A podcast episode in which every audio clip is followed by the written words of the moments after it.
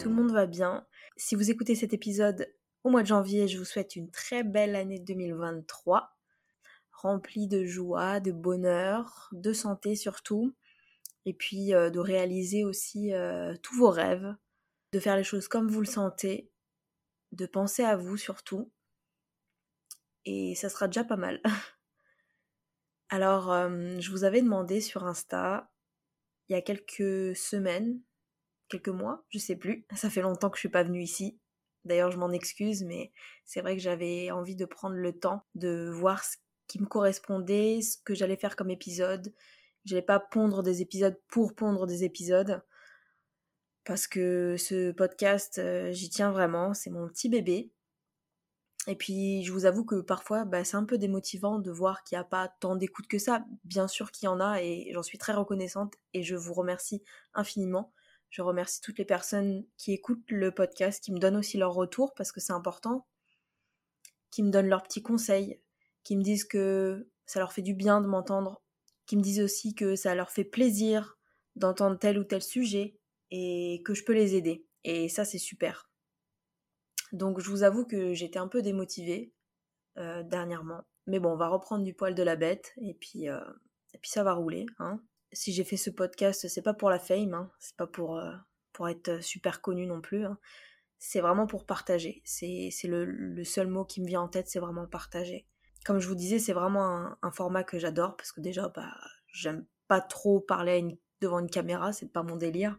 Même si des fois je me filme dans certains vlogs euh, ou pendant mes voyages, mais c'est pas c'est pas vraiment mon délire. Un podcast c'est vraiment plus intime, je trouve. C'est on a plus de choses à se dire, et puis j'aime bien parler derrière un micro. Mais des fois je me dis aussi, mais ce que je raconte là, est-ce que ça va vraiment vous intéresser?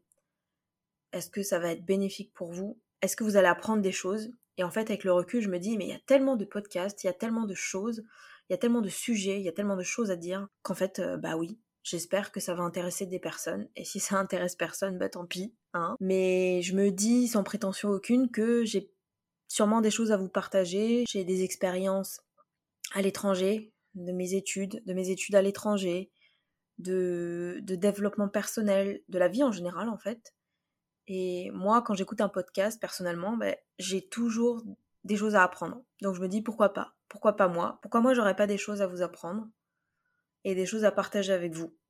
Donc on va essayer de se remotiver. Je vous cache pas que c'est pas facile, mais voilà. J'espère que pour commencer l'année, cet épisode va vous plaire. Donc je vous avais demandé sur Instagram, via un sondage, si ça vous intéresserait que je fasse des épisodes un peu récits de voyage, pour vous transporter un peu, pour vous faire voyager, pendant que vous dégustez votre café du matin, pendant que vous faites les courses, pendant que vous vous reposez, que vous pliez le linge, que vous faites à manger, que vous allez au boulot, dans les transports, bref, n'importe où et n'importe quand, c'est le principe du podcast. Et vous avez été nombreux à me dire que ça vous intéresserait carrément et que vous allez direct les écouter. Donc je me suis dit, je vous écoute et on va le faire. On va se lancer. Donc on commence la série, un épisode, un voyage. En fait, j'avais vraiment envie de faire cette série, mais je vous ai quand même demandé votre avis parce que bon, euh, je vais pas m'écouter parler moi-même, hein, c'est pas drôle. Donc ça m'arrange que euh, vous soyez pour. Comme vous avez vu dans le titre, on va parler de Stockholm aujourd'hui. Au mois de décembre 2022, donc euh, ça fait un mois, hein. ça fait un peu plus d'un mois là. Pour bien commencer mon mois préféré, bah, on est parti à Stockholm, capitale de la Suède. De base, on voulait aller à Copenhague, au Danemark, mais en faisant le calcul du budget, c'était un petit peu plus cher et on avait surtout un coup de cœur pour les logements en Suède et le rapport qualité-prix, il était top.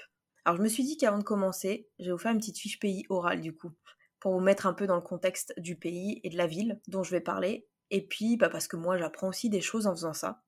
Alors ne vous inquiétez pas, on va pas faire un cours d'histoire géo, c'est juste quelques minutes pour se situer. Et surtout qu'avant de partir en voyage, moi j'adore me renseigner sur le pays, la ville, la langue, la culture, la monnaie, tout ça. Alors Stockholm, comme vous le savez tous, c'est donc la capitale de la Suède. Il y a environ plus de 900 000 habitants. La capitale est située au bord de la mer Baltique et sa particularité c'est que la ville est construite sur plusieurs îles. Et son petit surnom c'est même la Venise du Nord. La langue officielle c'est bien sûr le suédois et il existe plusieurs euh, dialectes de suédois. Donc on a le suédois qui est dans le sud, qui est parlé dans le sud, le suédois du Gotland, le suédois du Gotaland, euh, je le prononce sûrement très mal, le suédois du Svaland, le suédois du Norland et le suédois de Finlande. Mais les Suédois, ils parlent aussi très très bien anglais, ça je l'ai remarqué. Ils nous comprennent très facilement. Niveau organisation voyage, j'ai trouvé nos vols sur Google Flight. Comme d'habitude, j'utilise tout le temps ça. Je vous le conseille, c'est un super comparateur de vols que j'utilise à chaque fois. Et c'est grâce à ce site que j'ai trouvé les prix euh, les plus abordables. Sans compter la valise qu'on a bien évidemment payée parce qu'on s'est dit il va faire très froid. On va ramener plein de pulls, plein de sous-pulls, plein de vêtements chauds et surtout on avait grave envie de ramener euh, des choses de là-bas, notamment les roulés à la cannelle. J'en ai ramené plein à mon grand bonheur et au grand bonheur de mes parents aussi. Pour les logements, la plupart du temps, j'utilise Airbnb ou Booking et je compare les prix. Là où le logement est situé, les commentaires des clients, euh, si c'est accessible niveau transport, tout ça. Là, ce qu'on voulait, c'était un chalet en plein milieu de la nature, donc on savait que ça allait être un petit peu loin de la ville. Mais j'ai quand même voulu qu'on puisse se déplacer relativement facilement pour aller dans la capitale. On en était à peu près à 35 minutes en bus. Pour regarder les trajets et enregistrer les bonnes adresses, nourriture, euh, café, visite, musée, j'utilise Google Maps et c'est trop pratique parce que en enregistrant une adresse sur la carte, vous la retrouvez directement. Elle est annotée grâce à un petit carré, directement sur la carte en fait, et c'est trop pratique. Et pour l'organisation globale du voyage, j'utilise tout le temps Notion. J'en ai déjà parlé, je crois, dans certains épisodes. C'est vraiment ma Bible. C'est vraiment là où je mets toute ma vie, où j'organise toute ma vie. C'est génial, Notion. Mais si vous le souhaitez, je vous ferai un épisode dédié à mon organisation des voyages ou même mon organisation tout court euh, via euh, Notion. Du coup, on est parti le 8 décembre avec la compagnie aérienne Transavia. On avait environ pour 2h45 de vol et je vais pas vous mentir, j'ai eu les larmes aux yeux en voyant la neige et toutes les maisons typiques suédoises, vous savez, rouges dans le hublot. Déjà parce que c'était mon rêve de visiter un pays scandinave, alors je veux les visiter tous en fait. Hein. Mais voilà, j'avais mis le pied euh, dans un pays scandinave et j'étais trop heureuse. Et parce qu'en plus on était en plein mois de décembre, c'est mon mois préféré, dans ma saison préférée. Et je savais que j'allais ressentir vraiment la magie des fêtes, de l'hiver, de la culture scandinave en y allant. Ensuite, quand on a atterri, on a pris le Arlanda Express de l'aéroport jusqu'à la gare centrale, car euh, l'aéroport est assez loin du centre-ville. Et je vous conseille de le prendre, car en seulement 18 minutes, vous êtes au centre-ville. Au lieu d'une heure environ en transport à galérer ça coûte environ 20 euros par personne, c'est un peu cher, mais ça vaut le coup si vous voulez pas trop galérer du coup. Quand on est arrivé, on a été manger dans un fast-food qui s'appelle Max, et les burgers, ils étaient incroyables. Il y avait au moins 6 burgers végétariens, donc ça c'était cool, il y avait vraiment du choix, avec des sauces super bonnes et qui changeaient genre euh, poivre, fromagère, euh, enfin voilà, ça me donne déjà la dalle. Et on était choqués par le fait que c'était super calme dans le fast-food alors qu'il y avait du monde. Mon chéri, il disait qu'on se croyait dans une bibliothèque. Donc sans vraiment s'en rendre compte, bah on chuchotait. C'était, c'était trop bizarre. Et j'avais lu ça dans mon livre sur le lagom. En gros, le lagom, c'est le mot pour définir le mode de vie et de pensée des Suédois. Et dans ce livre-là, il expliquait que justement les Suédois n'aimaient pas se donner en spectacle, ils n'aimaient pas se disputer en public, ils aiment le calme, et s'ils ont des problèmes, ils vont essayer de ne pas les exposer et attendre d'être chez eux pour les régler. Et en fait, on devrait en prendre de la graine ici, hein, j'ai envie de dire. Sinon, il faisait environ moins 10 degrés, je crois, mais ressenti moins 40, sans déconner. Et c'est pas les mêmes moins 10 degrés qu'on peut avoir en France, c'était vraiment le vent glacial, et sans gants et sans bonnet, c'était juste impossible. Heureusement que j'avais gants, bonnets, soupul, damar, si vous connaissez, c'est super pratique. C'est un peu cher, mais ça vaut grave le coup. Et même avec tout ça, j'avais quand même très froid. Donc prenez bien de quoi vous couvrir si vous partez à Stockholm pendant cette période. Et prenez aussi des, bottes adhérentes pour éviter de glisser aussi. Et des gros pulls, évidemment, ça va de soi. Comme je vous disais, on a choisi un Airbnb en plein cœur de la nature. C'était un chalet, chalet typique, en dehors de Stockholm. Et on voulait vraiment profiter de la vraie Suède. On avait un chalet rouge suédois atypique en plein cœur de la forêt et en face d'un lac complètement gelé à cause de la neige et du froid, c'était juste incroyable. Mais une vraie galère pour y aller. Déjà, faut savoir qu'il commençait à faire nuit à 14h30. Oui, vous m'avez bien entendu, 14h30. Du coup, nuit noire quand on est arrivé au chalet, il était euh, peut-être 16h, je crois. Et vu que c'était en pleine forêt, il n'y avait ni trottoir, ni éclairage, et une grande route en sortant de cette forêt. Donc impossible pour les voitures de nous voir, et impossible de circuler normalement. C'était très compliqué pour voir quoi que ce soit, et en plus de ça, bah, sinon c'est pas drôle, hein. j'avais 1% de batterie alors que j'utilisais Google Maps pour euh, justement trouver le logement, et je mettais ma lampe aussi, puisque bah, évidemment on voyait rien, il n'y avait pas de lampadaire, il n'y avait rien qui était éclairé. Et mon chéri, il avait aucun réseau sur son téléphone, donc on avait clairement peur de ne pas retrouver le logement. Surtout qu'au début, on voyait un grand chalet rouge sur plusieurs étages, mais on s'est regardé, on se disait que c'était pas du tout le nôtre, parce que le nôtre c'était un petit chalet, on voyait rien d'autre. Et mon chéri, il a eu l'idée d'aller un petit peu plus loin et de faire le tour. On en a vu un mais on n'était toujours pas sûr que c'était notre chalet. Et je lui disais, mais regarde sur la porte, il y a le numéro du chalet. Et il me dit, euh, je me souviens qu'il me disait, je vois rien sur la porte, ça doit pas être le nôtre. Donc là, panique totale. Je lui montre la photo du chalet avec le peu de batterie qui me reste. Il me dit, ah si, c'est lui, euh, il y a le numéro, mais il est au-dessus de la porte. Ouais, en fait, il a pinaillé, quoi. Il a pinaillé, pour rien. Mais on l'a enfin trouvé. Les clés, elles étaient dans une grosse caisse à l'entrée, et dès qu'on a passé la porte, c'était juste le bonheur de sentir la chaleur du chauffage, alors que le chauffage n'était qu'à 14 degrés, mais il faisait tellement froid dehors, on a senti la chaleur directe en rentrant. Du coup, en restant à l'intérieur du chalet, on a eu très très froid. Le chauffage mettait vraiment vraiment beaucoup de temps à chauffer et à monter. Et la proprio, celle qui habitait justement dans le grand chalet, nous a même ramené des couvertures supplémentaires, elle était vraiment adorable. Et puis bah, le lendemain, euh, le réveil dans le chalet, euh, je saurais pas vous dire à quel point c'était juste magique. Il neigeait à foison en plus, et on avait une vue sur les grands arbres et le lac gelé. D'ailleurs, vous pouvez voir le vlog de nos deux premiers jours à Stockholm que j'ai posté sur YouTube si ça vous intéresse. Et vous pouvez voir la, la vue qu'on a depuis le chalet. Il neigeait vraiment beaucoup. Chaque matin, notre rituel, avant de prendre le bus pour aller dans Stockholm, bah, on allait au lac et on marchait pour profiter de la vue et de la neige. C'était juste incroyable. Il y avait personne et on n'entendait pas un seul bruit. C'était juste magique. Juste, on entendait la neige tomber. C'était trop trop beau. Ah oui, anecdote que je raconte à chaque fois parce que c'était invraisemblable. Quand on était au lac à un moment, il y a un monsieur avec son enfant. Je précise que l'enfant était en combinaison de ski et très bien couvert, qui a couru jusqu'au lac et qui n'était vêtu que d'une robe de chambre, avec rien en dessous, ça c'est sûr qu'il y avait rien en dessous, ça se voyait. Hein. Et il avait que des soquettes, même pas des chaussettes et même pas des chaussures. Il me demandait si le lac il était gelé, alors que bon, ça se voyait quand même. Il a essayé de mettre son pied dedans, il est reparti en courant avec son fils. On s'est regardé avec mon chéri, on a vraiment halluciné. D'ailleurs, je vous parle de ça dans le deuxième vlog sur Stockholm, que j'ai posté d'ailleurs à, à l'heure où je vous fais ce podcast. Donc n'hésitez pas à aller le voir. Et donc ça, c'était le premier matin. Et le deuxième matin, il y avait un couple qui faisait du patin à glace sur le lac. Moi, perso, j'aurais eu trop peur que la glace se brise. Du coup, on est évidemment allé à Gamlachtan. Obligatoire de passer par ce quartier emblématique que vous pouvez reconnaître grâce à ses façades colorées et typiques de la ville. Il y a plein de cafés là-bas, de restos, de petites boutiques. Enfin bref, il y a de quoi faire. En plus, il y avait le marché de Noël. Donc c'était vraiment super bien. Il est très petit par contre. Et selon l'heure à laquelle vous y allez, il y a énormément de monde le soir. Donc c'était très compliqué d'y circuler. En plus, il y avait qu'un seul stand de vin chaud, donc euh, je peux vous dire que la queue, elle était longue. Et Gamlachtan, c'est une rue qui a une super ambiance, on a adoré s'y balader. Il y avait des boutiques trop mignonnes et on a trouvé une boutique de confiserie un peu typique de là-bas. Ils faisaient des bonbons juste devant nous. C'était trop trop sympa. Et du coup, on a pris quelques bonbons et caramels pour ma mère qui est fan de sucreries. Et ma mère m'écoute. Maman, arrête de manger autant de bonbons. Sinon, un de mes coups de cœur de ce séjour, c'était le musée en hommage au DJ Avicii qui s'est suicidé en 2018. C'était un artiste en or que j'adorais et que j'aurais aimé voir en live.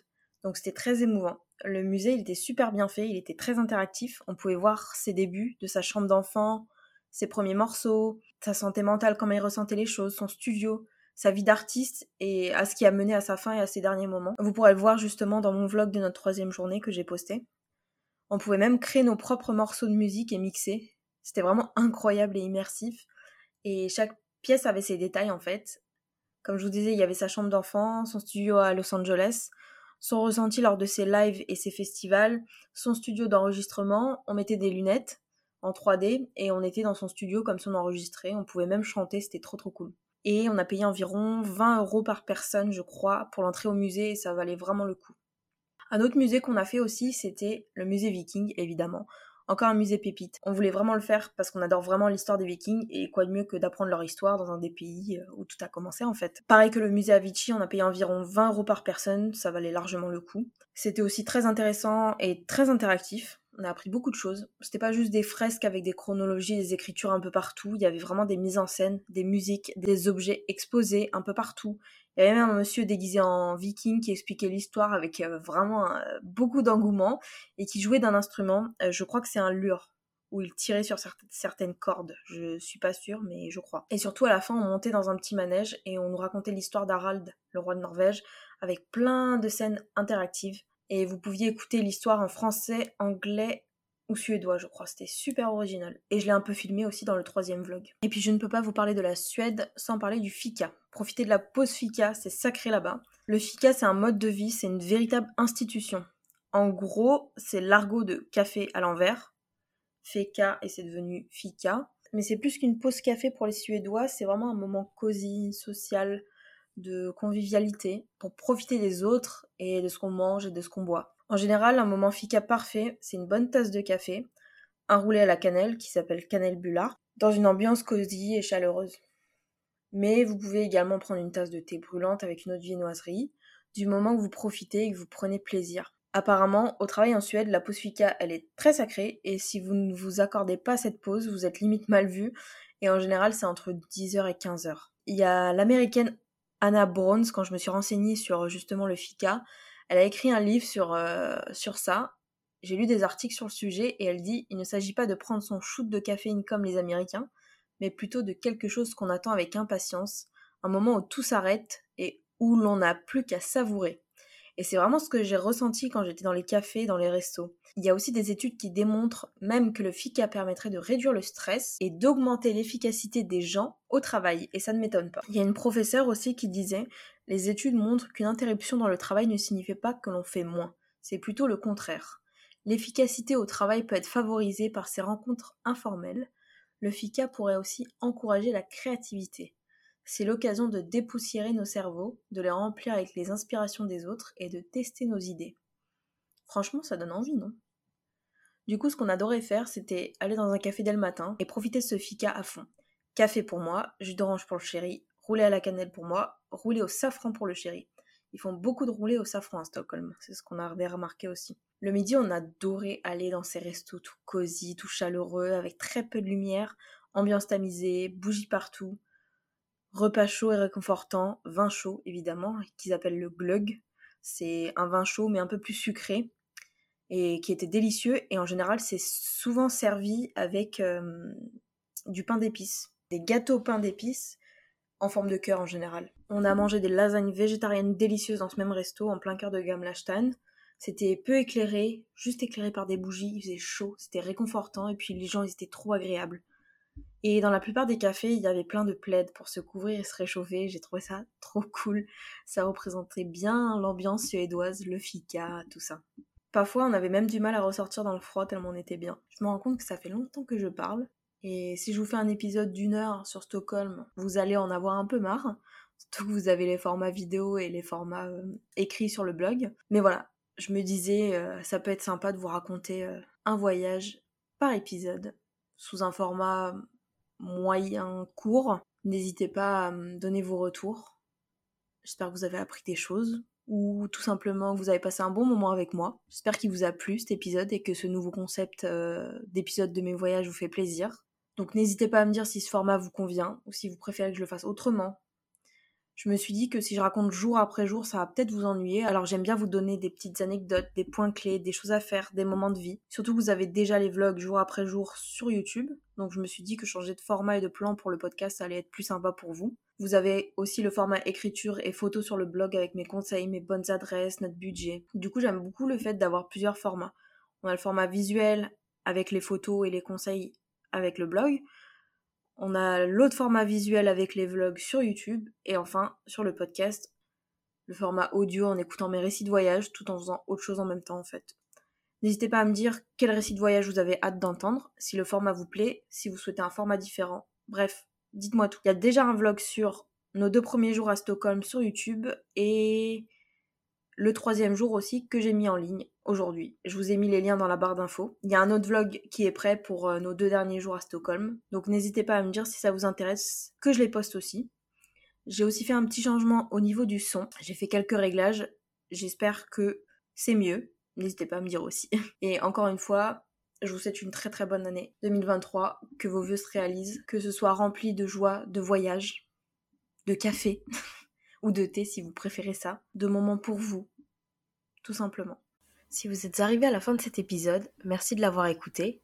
J'espère qu'il vous a procuré le même effet que la première gorgée de café le matin. N'hésitez pas à partager, commenter et noter le podcast, mais aussi à me donner toutes vos suggestions pour les prochains épisodes. Je vous invite aussi à me suivre sur les réseaux. Tous mes liens et toutes les ressources sont dans la barre d'infos. Merci de me soutenir et à très vite